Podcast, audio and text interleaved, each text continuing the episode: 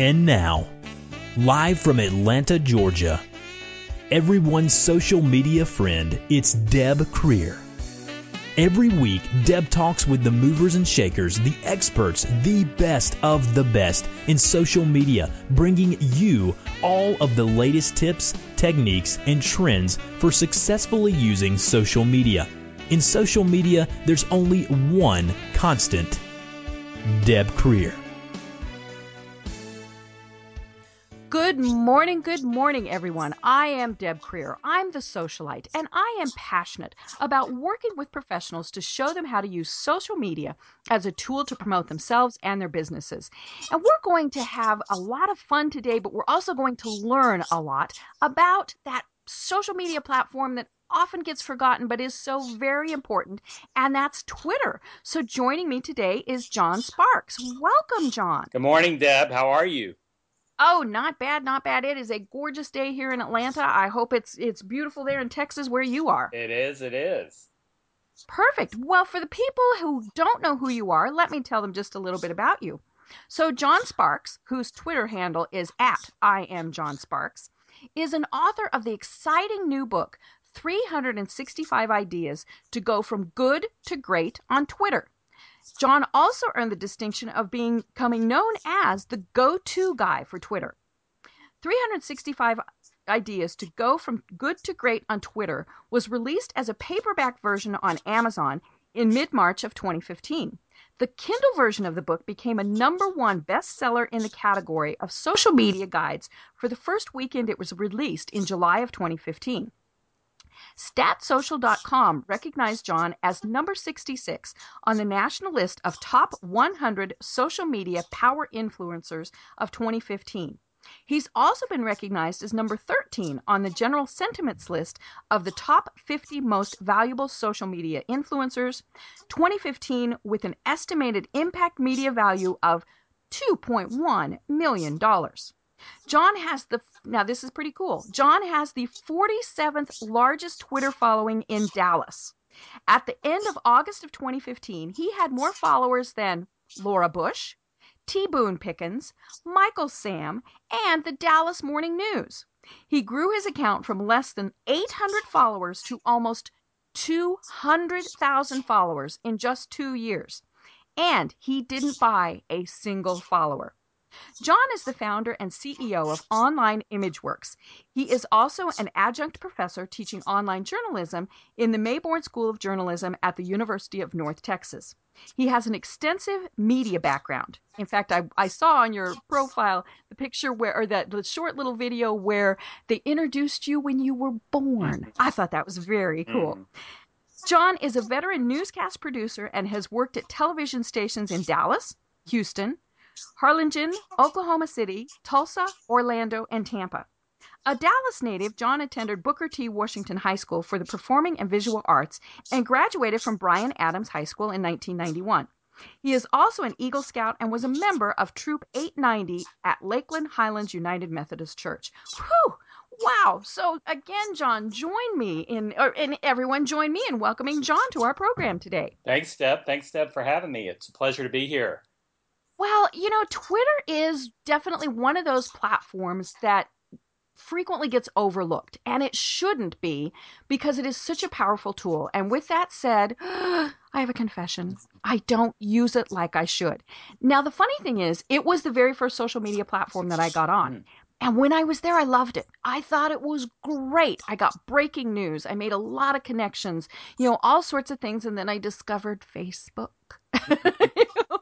And I'll be honest, you know, and it's very, you know, clear to anyone who really knows me, it's hard for me to be short and brief. And so Twitter came to be a real challenge for me. And we're going to talk more about how you can really use it. But tell us, John, why is Twitter so important as a business tool? So, yeah, for several reasons, Deb. First of all, Twitter is a great sales prospecting tool. So anyone in the sales industry should definitely be on Twitter. It's a great way to go out and follow individuals and get to know them and try and get them to follow you back and increase awareness, brand awareness about you and your company.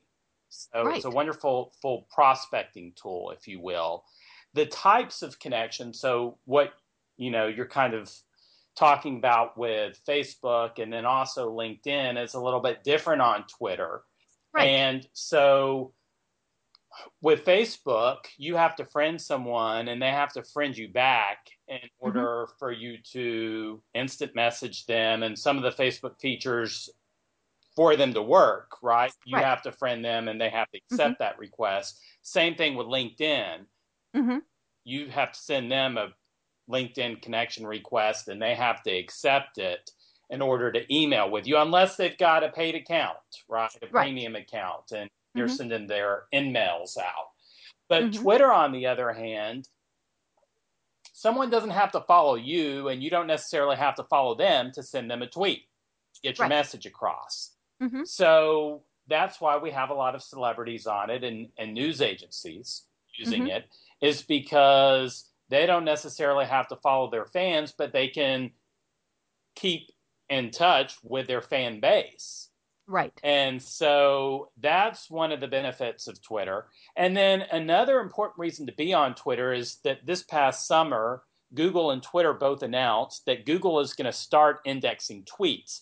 So right. the reason that we do everything that we do on social media is actually two reasons: for relationships mm-hmm. and then for SEO purposes. And that mm-hmm. is when people go to look for you on Google, that you come up and you come up on the first page of Google and at the very top.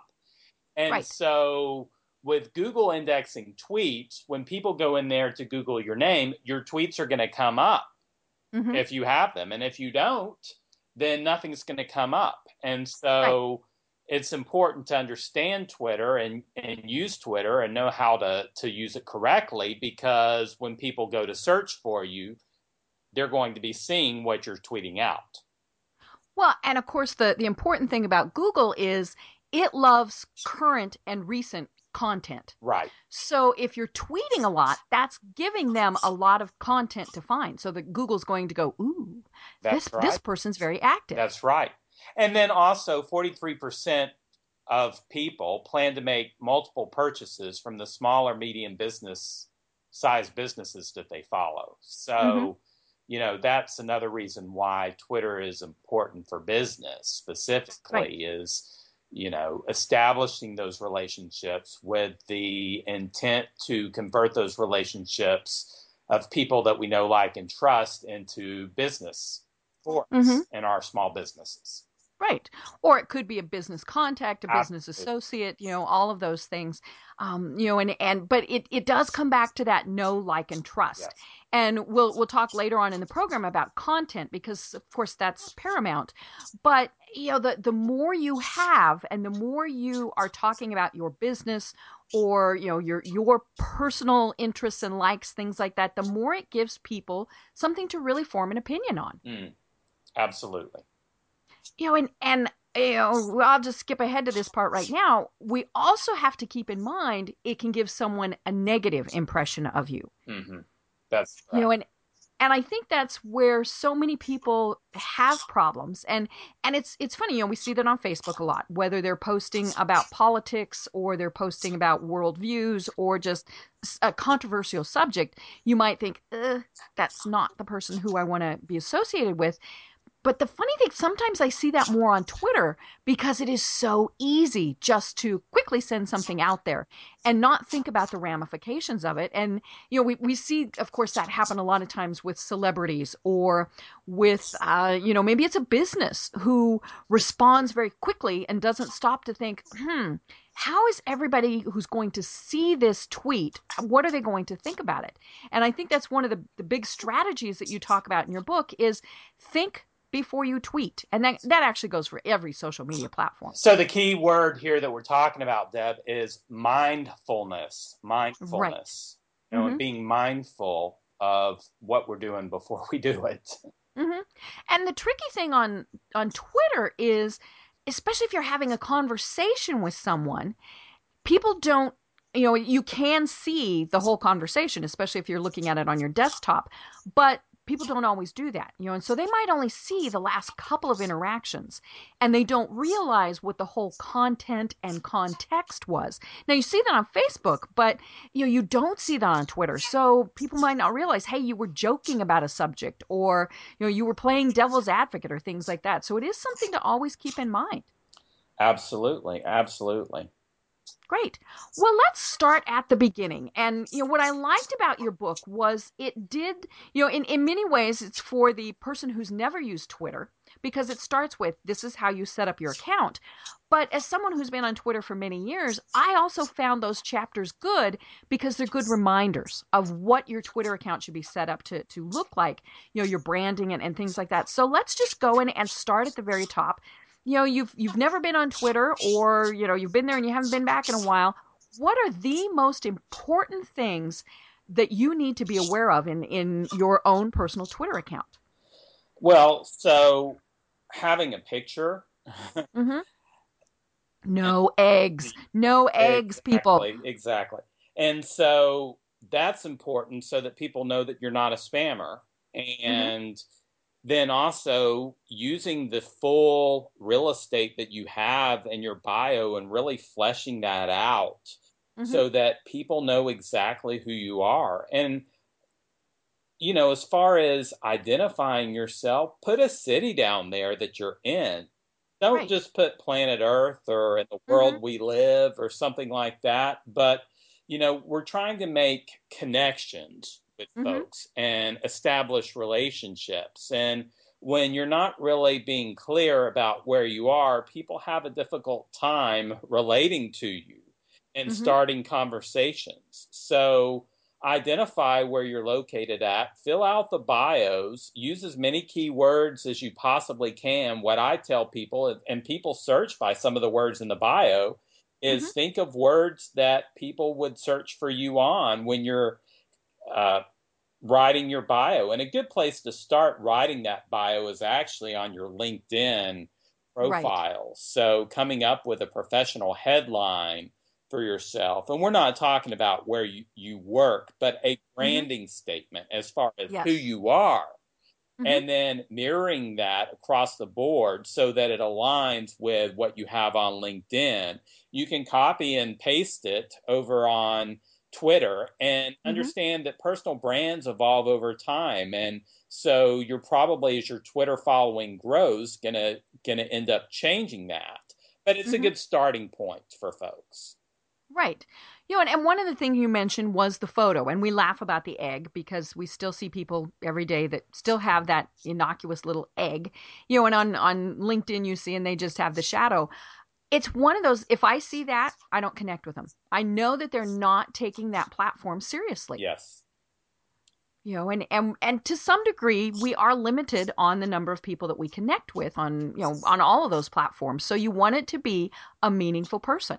Exactly. Exactly. Right. You know, and you mentioned in your book that it does need to be a professional photo. You know, it's, and I always tell people, your photo, no matter where it is, you know, on any of the social media platforms, the ones that you're using for business. Now, granted, you know, there are people who use the various sites for personal and personal only, but I want them to be able to, I want them to look at my picture and be able to walk up to me at a big networking meeting or at Starbucks or wherever and know exactly who I am from my photo. Yes, yes. And so the other important thing to keep in mind, too, with the photos is before you upload them to the social media platforms, to make sure that you rename the photo with your first and last name that you want right. to be found on Google. If someone mm-hmm. were to go into Google and do a search for you, that you save your profile picture as that first and last name. And mm-hmm. then upload it to the platform. And the reason why, again, is because the Google spiders go through the social media accounts, and that's how they're going to index your picture. And you mm-hmm. want to come up when people search for you. You don't want to come up as DSC00429371. Or right. maybe you do. But it's about being found and mm-hmm. being recognized. And so all of these little pieces are important in doing that. Right.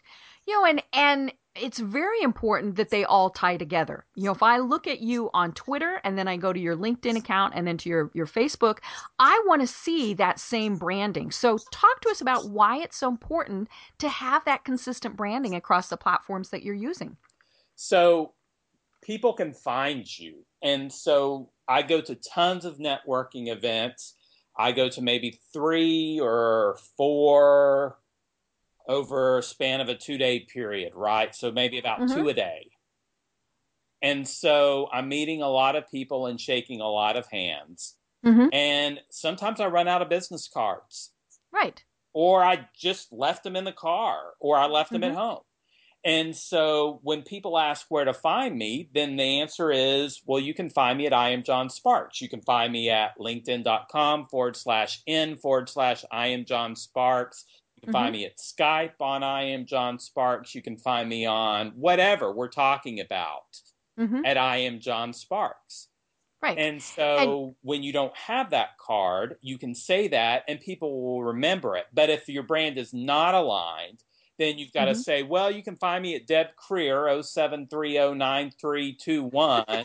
And that's on Facebook, or you can find me at linkedin.com. And in 2015, Deb, people are not going to look hard to find you. Right. They just won't. And they'll just give up. And it's about being found and making it as easy as possible on your audience to connect with you and get in touch with you. Right. Well, and you want them to find you. You don't want them to find someone else with the same name, which is why I'm assuming that you are I Am John Sparks. I mean, you know, the I Am John Sparks is your name everywhere, because John Sparks is, it's not a real common name, but it's not an uncommon name also. Correct. And there was already, when I started, one person with the name John Sparks on LinkedIn, and another person completely different that owned johnsparks.com. And you always want to get your name as a .com as well. Right. That's very, very important. Yeah. And whether you're using it or not. Exactly. Exactly. And then, you know, in addition to that, there was another person on with the Twitter handle of John Sparks and someone else on somewhere else with John Sparks. So there are lots of different John Sparkses out there. And so going to a tool, and I talk about this in the book, one of the tools that you can use to really help you align your brand, and that's Namechk, NAMECHK.com. And so you can go to Namechk.com and you can type in whatever the brand name is that you're looking for, and then it will tell you the social media platforms where it's taken and where it's not taken, where the vanity URLs are taken or not taken, and this will help save people time. So at one level, 365 ideas about going, or 365 ideas to go from good to great on Twitter. The title is a tongue twister, isn't it, Deb? It is. I had trouble with that. At one level, the book is about, we'll just call it the book. At one level, the book is about Twitter, but at a whole nother level, the book is about being productive online and tools that you can use, not just on Twitter, but on all the platforms to be productive and align your brand and increase your visibility. Right. And, you know, we touched on the fact that even if you don't use it, have your URL, your name URL. Do that on everything. You know, maybe you're working for a company and you're great, you're happy there, and so you're not really doing, you know, anything personal where you're branding yourself and things. That's okay. That's fine. But get those tools, you know, get that Twitter account, get all of those various things lined up, because things change. You know, you might want to start having your own information out there, and, you know, you don't want to find out that it's not available. Absolutely. Right. Well, you know, so we've got a great picture. How important is your username, which is the at symbol? And then, you know, so mine is at Deb Krier. You are at I Am John Sparks. How important is that username? Well, so it's important, and, you know, distinguishing what your purpose is. I mean, is this a personal Twitter account, a personal brand, or is it a business brand? Right. You know, so coming up with a Twitter handle, put some thought into it, brainstorm different ideas. You only have 15 characters to work with. And You know, so you want your name on your account to be aligned with your Twitter handle. And so come across a lot of people that have their Twitter handle, perhaps maybe Sparks Plumbing or something like that. I don't even know if that's 15 characters, but their name, they put down John Sparks, their name. And so that's kind of confusing in the messaging. Is this a personal account or is this a business account? So really aligning those two things as well and making sure that they're consistent with another, with one another. People look at those things. Right. They pay attention to that. And so unlike Facebook, where you have the Facebook business pages and you have the Facebook personal pages, and it's easy to tell the difference, right, or distinguish in some cases, what is a business or a personal page or a media personality and their pages. On Twitter, we don't have that, right? So it's a little bit more difficult to tell if it's a personal page or a business page. And this just kind of helps cut the confusion and the noise, if you will, and makes it easier on your audience to understand what your purpose is. Right. Well, and one of the things that I really love about Twitter is the fact that you can have multiple accounts. You can't do that really, you know, if you're following their terms of service on Facebook and on LinkedIn. And they'll kind of, you know, they don't always play nice with you if they discover that you have duplicate accounts. On Twitter, you can do that. And where I like that is we have, you know, so many people in today's business world who do more than one thing. You know, they might be a landscaper on the weekend, but they sell real estate or, you know, insurance or, you know, they work for a big company during the weekdays. So they can actually set up multiple Twitter accounts and then be tweeting the appropriate content for those accounts. Absolutely. Right. You know, and you talk about names and how people look at things. And it always reminds me of a student that I had when I taught at Metro State who, you know, now I always had a rule when I taught. I was an adjunct professor just like you. And I had a rule that for the most part, I would not connect with my students on social media while I was their professor. I just think that's, you know, a good idea to follow. But I had this one student who kept saying, I'm on Twitter, I'm on Twitter, I'm on Twitter. Oh, I'm on Twitter, I'm on Twitter. And you know, and she was one of my A students. It was an 8 a.m. class. She was always there on time.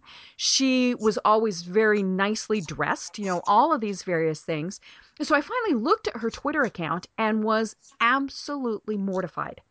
Every single tweet used profanity, and not just, you know, some profanity. She used the big words that you don't say when you're, and I was stunned. You know, and I called her aside after class. You know, I'd obviously never say this to her in front of people. But the problem was she was a senior, so she was obviously getting ready to graduate. And her Twitter name was her name. So any potential employer was going to look at that and go, we're not bringing her in for an interview because this is how she's going to talk in the office. And her response to me was, well, this is how my friends talk. I said, fine. Then you need to change that name so that, you know, people can't find it, and then have your name, the professional part where you're posting about marketing and, you know, whatever it was that she wanted to get into, so that you could differentiate the two. And you know, and another thing that people do a lot of times, and so they protect their tweets and they lock their accounts thinking that, well, I can just do this and this will be the solution to it, when it really isn't. And a lot of times when you are out there and you're interviewing for jobs, or potential employer comes across your Twitter page and they see that your page is locked, then they're going to sit there and say, why is this locked? And they're going to start to question what you're really sending out there on social media. Right. You know, and the problem is, you know, it used to be that a job that would get 50 applicants now gets 500. And so people are, you know, they look for ways to exclude you right at the very start. Absolutely. So, you know, that's one of the things when I'm giving classes, I tell people that's your first interview. You know, if somebody Googles you and then looks at your social media sites, are they going to say, let's bring this person in for an interview, or, we're not going to bother? Right. Right. And companies want to hire people that are going to be great brand ambassadors for their business. So, yeah, we digress there, but I think that's something very important for people to keep in mind. Yeah. You know, and so, you know, we've got a good username, we've got a good photo, we've got our bio good. What else is very important to really give that good first impression? Well, so the content that you're sending out, you know, when we kind of talked about that when we're talking about your student and the kinds of tweets that they were sending out, you want to engage with your audience. And so sending out content that is positive and uplifting is something that I would encourage and has been what I consider to be a lot of the success of what I've had on Twitter. And that is because there is so much negativity on Twitter and all the social media platforms that if you can offer something different, something that's encouraging and uplifting, then people are going to flock to you, and they're going to flock to you in droves. Right.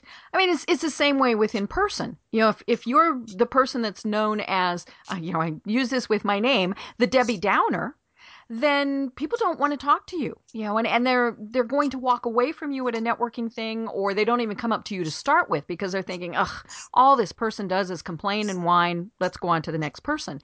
Plus, those positive tweets get retweeted, which is another key part of what happens on Twitter. Right. And so the engagement rates are higher, and then people are interested in who you are. And not just putting tweets out there of your own, but retweeting other people, because when you increase other people's visibility, then that makes them feel what? Welcome, special, and appreciated. And they're going to wonder who you are, and then be more inclined to engage with and favorite or retweet or like the tweets that you have sent out and respond to them. Well, and I noticed, I was looking at your Twitter feed, you retweet quite a bit of content, you know, and it's it was definitely something that I noticed. And to me, that just shows that you're a good guy. You know, you're helping them by simply retweeting their information. So it all goes back to the first point in the book, which is, you know, kind of, and the way that I think I wrote it was, take the eye out of your tweets. And so it's not about you on social media, but focusing on other individuals. And you can have anything you want, Deb, if you just help enough other people get what they want. And so when someone follows you, don't just thank them for following you. Thank you at Deb Krier. At Deb Krier, thank you for following, !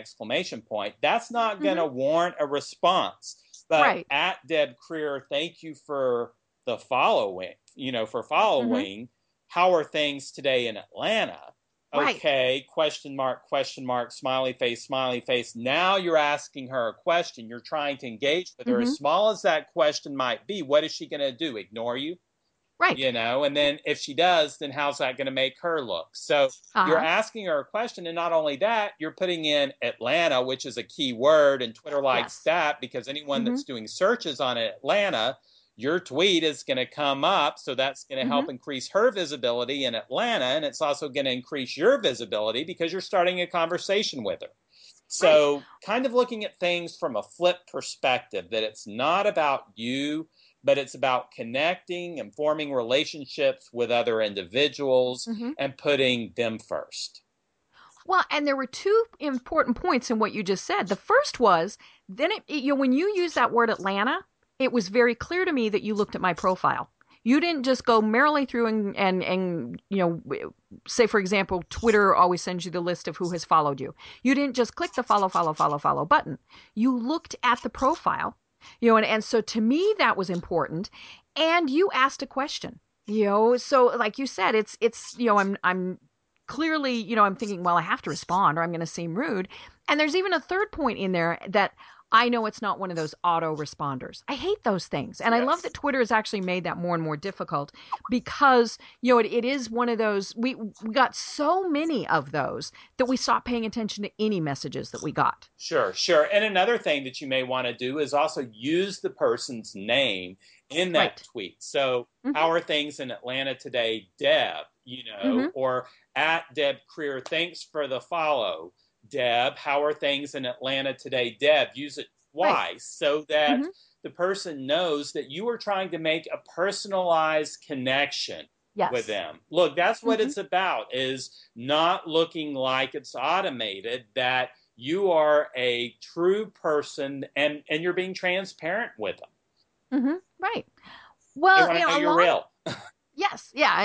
And that is one of the things, is there are a lot of fake, you know, accounts that are on Twitter, and, you know, they're getting better and better. It's been kind of fun to watch Twitter evolve through the years. I mean, there were a lot of porn that was on there to start with, and you very rarely see that anymore. And we're not seeing the bots. So, which are the automated things that are happening so many more. It's, you know, Twitter is doing things to make sure that those go away. But, you know, let's go along those same lines. Who do you figure out who to follow? You know, whether, and obviously we're talking about how to use this for business rather than just your personal stuff, but how do you decide who you should follow? Great question. So I use a tool called Twellow, TWELLOW.com, and Twellow is like the Yellow Pages for Twitter. So you can go on there and you can set up a profile on Twellow, Deb, and you can associate your profile with a certain industry, and it will list profiles by industry. So you can find people in there by industry, and you follow them on Twellow, and it will in turn follow them on Twitter as well. So that's one way that you can find people on Twitter. The other way that you can find people to follow on Twitter is to do a Google search for the top 50 blogs in your industry. And there's a lot of listings on Google, and you can sort through the listings and try and find their Twitter handles that way. And then what I would suggest doing is going one step further than that and finding out who is following those individuals and who are they following as well, and try and follow some of those folks, find out who they are and follow some of those folks. And a tool to help you do that is ManageFlitter.com, ManageFlitter.com, ManageFlitter.com. And so with ManageFlitter.com, you can set up filters, if you will, to show you individuals that are following designated accounts that are not following your account. And you can go through ManageFlitter and follow those individuals and then try and start conversations with those individuals. Assume the sell. Thank them for the follow back and start a conversation just like you would at a cocktail party with them. You know, what's the weather like where you are today in Canada or Toronto or Seattle or wherever they happen to be? You know, and you mentioned it's not the sell. You know, we hate that when that happens, whether it's on Twitter or LinkedIn or, you know, even Facebook, where you have that initial connection. And then the next message you get from them is, I sell X, Y, and Z, and I know this would be a great product for you. And I'm like, goodbye. You know? And, you know, and we don't like people who do that to us in person. So why do people think that they can do it to us on social media? That just baffles me. So, yeah, so you brought up a lot of interesting points, too. And so that's kind of transactional versus relational. And we want to move towards being relational instead of transactional is one thing. And then the second thing, and, you know, let's go back to Twitter for business. You know, when people have a business account and they've got their logo on it, you know, and they start either conversing with individuals or following individuals, then what is the perception that that person wants to sell something to us? Right. And, you know, are people going to be inclined to follow a business account back where their goal is to sell things to people and most of their tweets are talking about, well, do you want to purchase my latest book? Probably not. But, you know, if you have a personal account and you're growing your following on that and establishing relationships, and your content comes across as a variety show that people follow you, they just don't know what they're going to expect at any given time. Perhaps maybe you're sending out a Bible verse or an uplifting quote or having a Twitter chat. And, you know, people just don't know what they're going to expect, and they're going to be interested and they're going to follow you. And then you can use ManageFlitter to bring them from your personal account over to your business account and make the conversion that way. Right. And it comes back to your bio. You know, you should have in your bio what you do, because then when you develop that relationship, they'll look at that and go, oh my gosh, John, I see in your bio that you talk about, you have this book. Where can I get the book? Tell me more about the book. You know, so then it's gone from the push to the pull.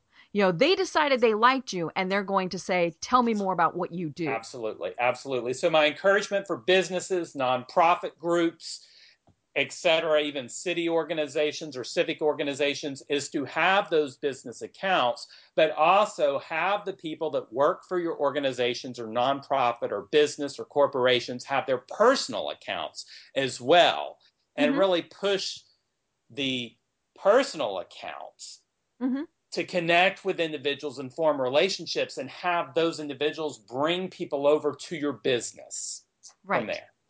You know, and it's very important, if that's what you're doing, to have a social media policy. And we've talked about that on other programs. Absolutely. You know, because heaven forbid that something catastrophic happen, you really want to make sure that you have policies. But, you know, so everyone is on the same page and knows what we're doing here. Yeah. You know, and they know, okay, well, you can't be talking about the business and then you're binge drinking on the weekend. You know, not a good thing. I also have seen some businesses use this tool very well that I like. So they might be big enough that they have more than one person who is using the business Twitter account. That person, you know, whoever's doing it has their name in there. So, you know, it may, and an example is Alabama Power, where they do have more than one person who is responding, but they always have their name in there. So you're thinking, okay, well, this is still a real person. It's not the business who's responding to me. And, you know, I like that little trick is to include that personal name on there. So then you think, okay, you know what? It really is a person who responded to me rather than just whoever happened to wander by the computer. That is absolutely correct. Good point. Right. Yeah. Now, one of the things that you talk about in your book, and I love this section because, you know, Twitter does have limitations, and they do this on purpose. You know, we talked about, you know, going in and following people. Well, you know, if you do a whole bunch in one day, Twitter starts going, no, aggressive follower. Yeah. And so your account will be locked down for a little bit, and then you behave yourself and it's, you know, unlocked. But, you know, but you can also, they don't want you to be the person who has two people that you're following, but you have 10,000 that, you know. Did I do that right? No. You won't, so that you have a mismatch between who you're following and who's following you. Clearly, celebrities, people like that, are going to have a big mismatch, but that's something that they are permitted to do. But, you know, Twitter, that's part of the whole spam thing. They want to make sure that you're pretty even with the number of followers and the people that you are following. So, you know, talk about the tools that get rid of the people who aren't following you, or their accounts might be inactive, because that's important, because then that can help you get back to having those balanced numbers. Sure, absolutely. So ManageFlitter.com, we talked about using that as a tool to go in and find people and follow people that are in your industry or people that might be competitors as well. But it's also a tool that you can use to flush people that don't follow you back. Tweepi.com is another one, TWEEPI.com. And so I use ManageFlitter. Tweepi, once you have 60,000 followers, then you're going to need to get the pro version of it, which will cost you a few dollars and cents a month. However, both of those tools are important. And so what I encourage people to do, Deb, is to follow people and then give them a certain number of days to follow you back. And if they don't follow you back, then go in there and flush them. And so the reason for doing that is it keeps your account right side up instead of upside down. So that you look kind of like a celebrity, that you have more followers than people you're following. No one wants to follow necessarily an account that's upside down. People look at your numbers when they decide if they're going to follow you or not. If you're following more people than you have followers, then they recognize those types of things. So you want your account to look like an Oprah or an Ashton Kutcher or a Demi or one of those folks that has more followers than they're actually following folks. And so that's a good way to do that. So the average length of a vacation is about a week, 7 days. So I set my ManageFlitter to show me people that I have followed that have not followed me back in 7 days or longer.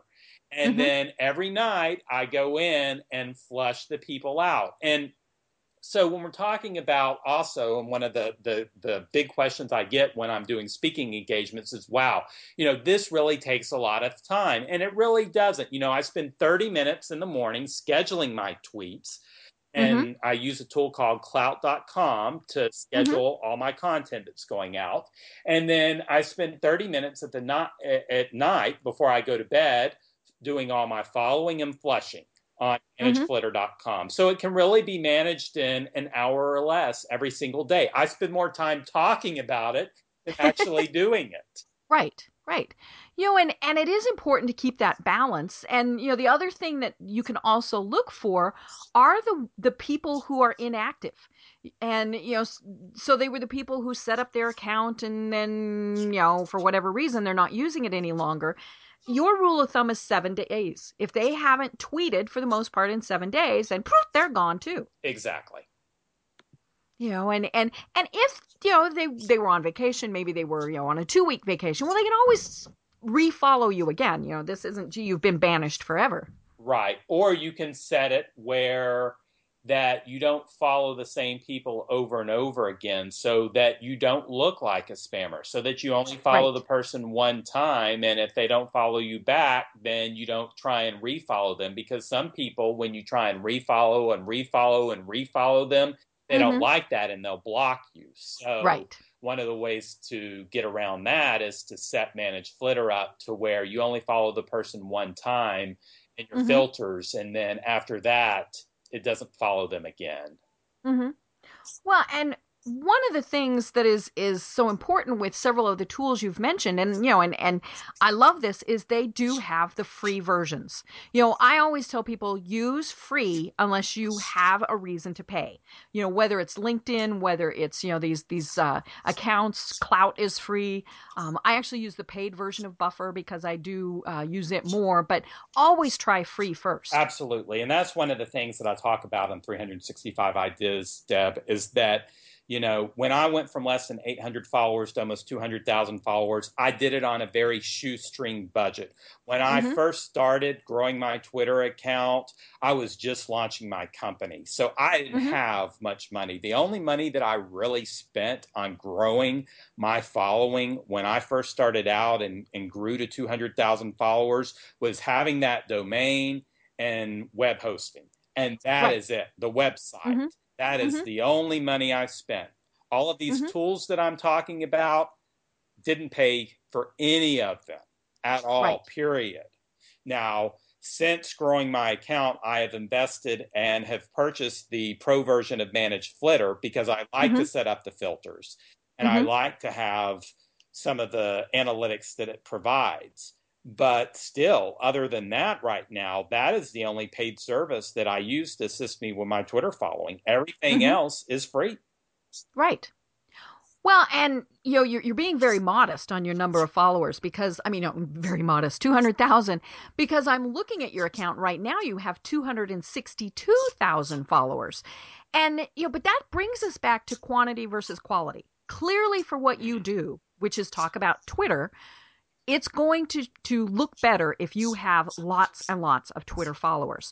But for, say, a brick and mortar business, 200,000 followers, while that might look great, that might not be their goal. You know, they might only need 1,000 local people. Right. And so really talk about how that's so important to people, because invariably I have somebody who says, oh, I have to have a bigger number, so I'm going to buy followers. So going back to what we talked about earlier, Deb, everything that we do on social media should be about relationships. Everything, I mean, life is about relationships. And if it's not, it darn well should be.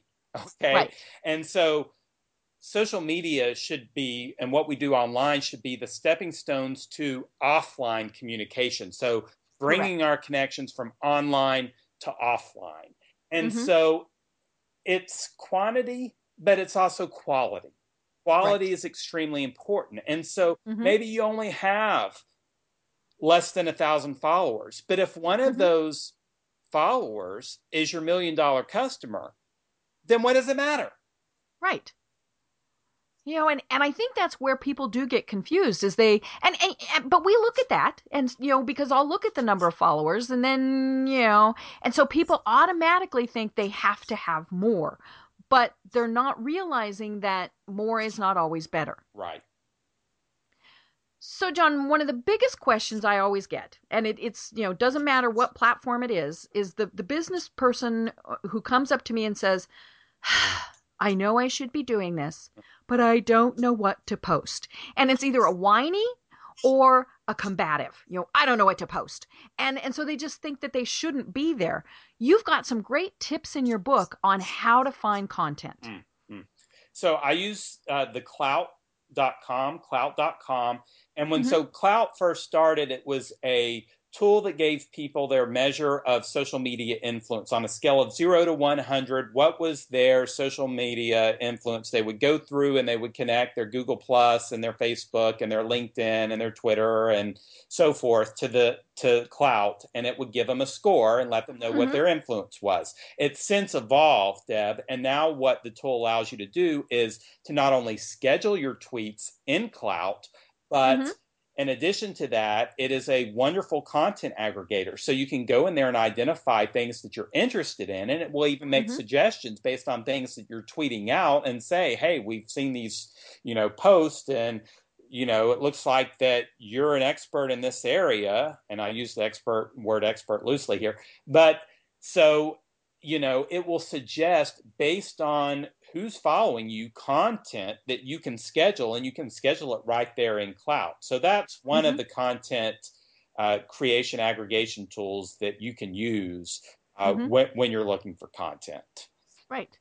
Well, and one of the ones you talk about also in your book is one of my favorites, and that's Smart Brief, because it's free, people. Smart Brief is free.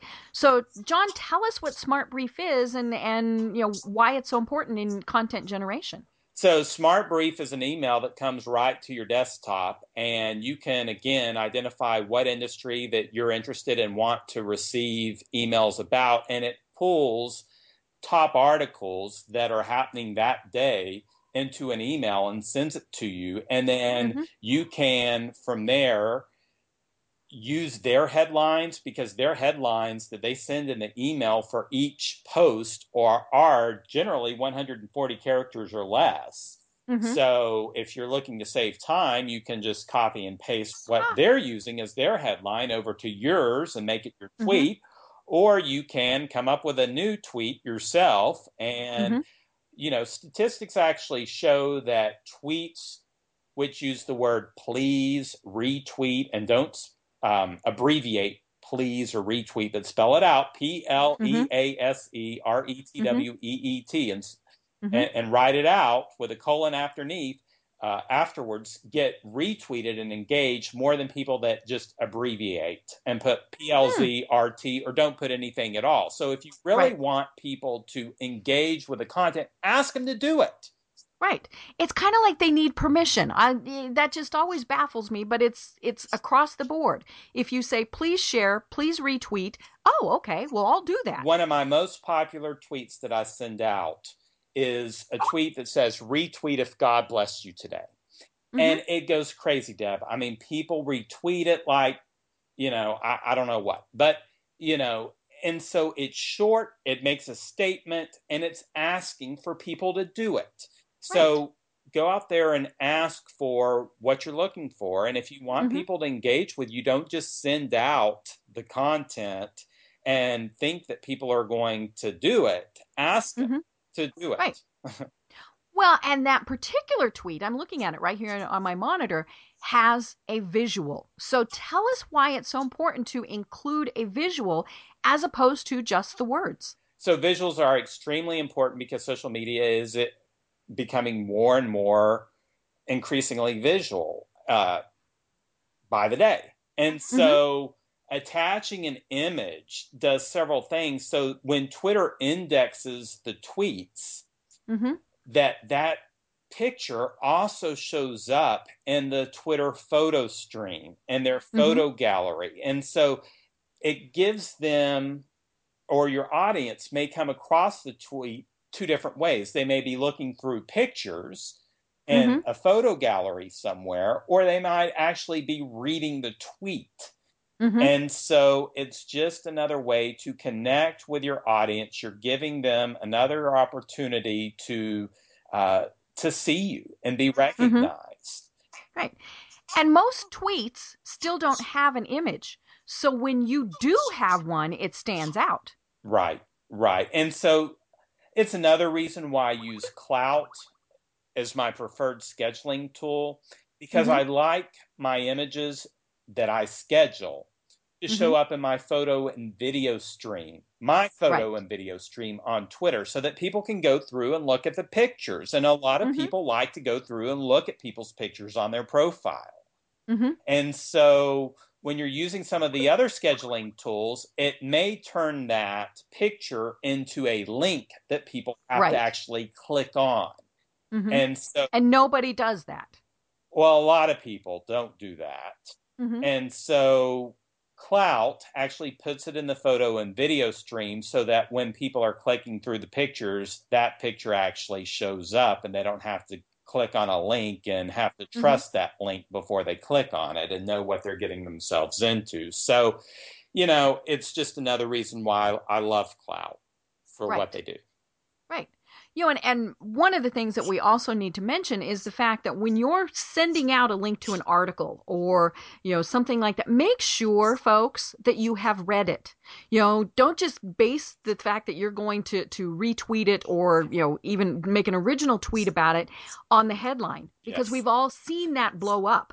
You know, it's totally different. And plus, when you read it, then you might come up with what you want. So maybe it's an article that was, you know, 5 reasons to be using Klout that you got from Smart Brief. Right, right. And so you go in and you say, oh my God, you know, so your tweet is going, you know, I'm not going to do this in just 140 characters, but it's going to say something along the lines of, great article, love number 4, what's your favorite one?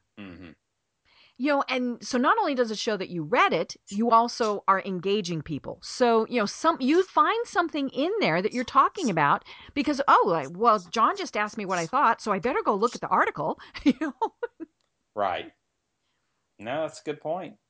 You know, and we get in trouble when we send something out that we didn't read. Yes. You know, then it comes back and it bites us. You know, and so always make sure that you have done that. Absolutely. Well, you know, let's talk a little bit more about designing tweets. And I can already tell we're not going to get through everything because, you know, and we have to have you on again because we haven't reached the how to make money with this stage. And I think that's a much longer discussion than in the minutes that we have left. But so how do you craft your tweets? I mean, you've got 140 characters. How do you suggest actually writing those to make sure that they grab people's attention? You know, so you've got a great image and that doesn't detract from your number of characters, but how do you write a tweet that catches somebody's attention? I've done a lot of research on this, and in addition to this, doing a lot of trial and error. And the tweets that do the best are the ones that are the shortest. So not using the full 140 characters, Deb, but trying to keep your tweets really at 120 characters or less. So again, going back to this retweet if God blessed you today, and I really haven't counted the number of characters in that tweet, but it's one of the shortest ones, but you want to be bold and brief is the goal here. And so how do you say what you're going to say and be bold and brief and attach an image and realize that the image that you're attaching to it is also going to take up characters to it? You know, so I create all my images, and a lot of my images take less than probably 5 minutes to create. I use a program called Pixlr, Pixlr.com. Pixlr.com, and I talk about this in my book, is like the free version of Photoshop. Right. And so creating a template on Twitter or Pixlr and saving it to your documents and then calling the white template back up and then using that template to create an image that goes along with the content that you're sending out. Mm-hmm. And then again, asking for people to retweet that content. Right. Well, and what I love about what you do is whatever your picture is saying, you also say it in the text. And I'm looking at one here that says, retweet if you agree. On a journey, you can't be where you've been and where you're going at the same time. Mm. And to me, that's important because sometimes whatever you're looking at, you know, using to look at Twitter doesn't always include the images. Mm. So if you just, put an image in there and it's maybe it did do it as a link to, something, then people lost what you were talking about. So say here, see here. Mm-hmm. You say right. it in the tweet and then you also see it in the visual is extremely mm-hmm. important. Right. And speaking of visuals, where do you get the images that you use? Because I'm one of those people, we do not condone going off and just finding images on the internet. You need to be very careful about copyright and things like that. So if you're not, the professional photographer that's creating your own, where are some good sources for images? Absolutely. So the book 365 Ideas in the appendix, mm-hmm. has a lot of great third-party sites and tools that you can use. And in the book, it specifically talks about what those sites are, the free stock photo sites that you can go to, and you can get images and use those for your pictures. Mm-hmm. And that is very important, especially now if you're doing it for personal, don't do it. But if you're doing this for business and you're just going and borrowing images, it can come back and bite you. Absolutely. I was talking with someone who had sent me the letter that the attorneys had sent to them that they had gone to, they had just gone to probably images.google.com, found this very cool image and had used it multiple times. And it was a copyright image. And the company came back and said, every time you use this, here's the penalty. They were a foreign company, so it actually made the penalty much higher. And the client panicked. They were like, oh my gosh, what do I do? I said, first of all, you need to acknowledge it and then tell them, oh my, so sorry. And then delete those posts, those tweets, those wherever it was. And, hopefully they'll make nice. But, don't think that just because you found it on the internet that it's free to use. No. So, John, we've only got a couple minutes left. And like I said, we will have you back on because we need to talk about things like hashtags, which, I go back and forth on as to whether I like hashtags. And I love hashtags at a conference. Love them. Uh-huh. But, some people just get so carried away with them that, it's, but we've only got a couple minutes. Actually, we've only got one. So in a minute, tell people again why you need to be using Twitter as a business tool. Well, again, because it's a great prospecting tool, the types of connections on Twitter versus Facebook and LinkedIn are completely different. Yes. Google is also indexing tweets. And then in addition to that, the numbers speak for themselves that people plan to make multiple purchases from the small and medium-sized businesses that they follow on Twitter. Mm-hmm. And like you said, you're a big power Twitter user. And you only spend an hour a day. So for the people who are going, I just don't have that much time in the day, start small. 15 minutes might be a good start. 15 minutes the end of the start of your business day, 15 minutes somewhere towards either the end of your business day or, the end of your day. And, then you can build up, especially when you see it working. You don't want to grow too big too fast on social right. media. Mm-hmm. So, John, tell people one last time how they find you and how they find your fabulous book. Absolutely, Deb. So they can find me at IamJohnSparks on Twitter. They can also find me on IamJohnSparks on any social media platform. And if they're interested in the book, they can get it on Amazon. Mm-hmm. The paperback version and also the Kindle version is available on Amazon. Or if they're interested in a personalized signed copy, I would be more than happy to provide those as well. They can send me an email and just put in the subject line, want the book, and they can send that email to IamJohnSparks@gmail.com. Perfect. Well, I have had a great time today talking with John Sparks about Twitter. And as I mentioned, we need to have you on again because we just barely scratched the surface here. So we'll get that scheduled. We'll let people know when you're going to be on again. But for everyone, I am Deb Krier. Have an absolutely fabulous day and enjoy the rest of your day.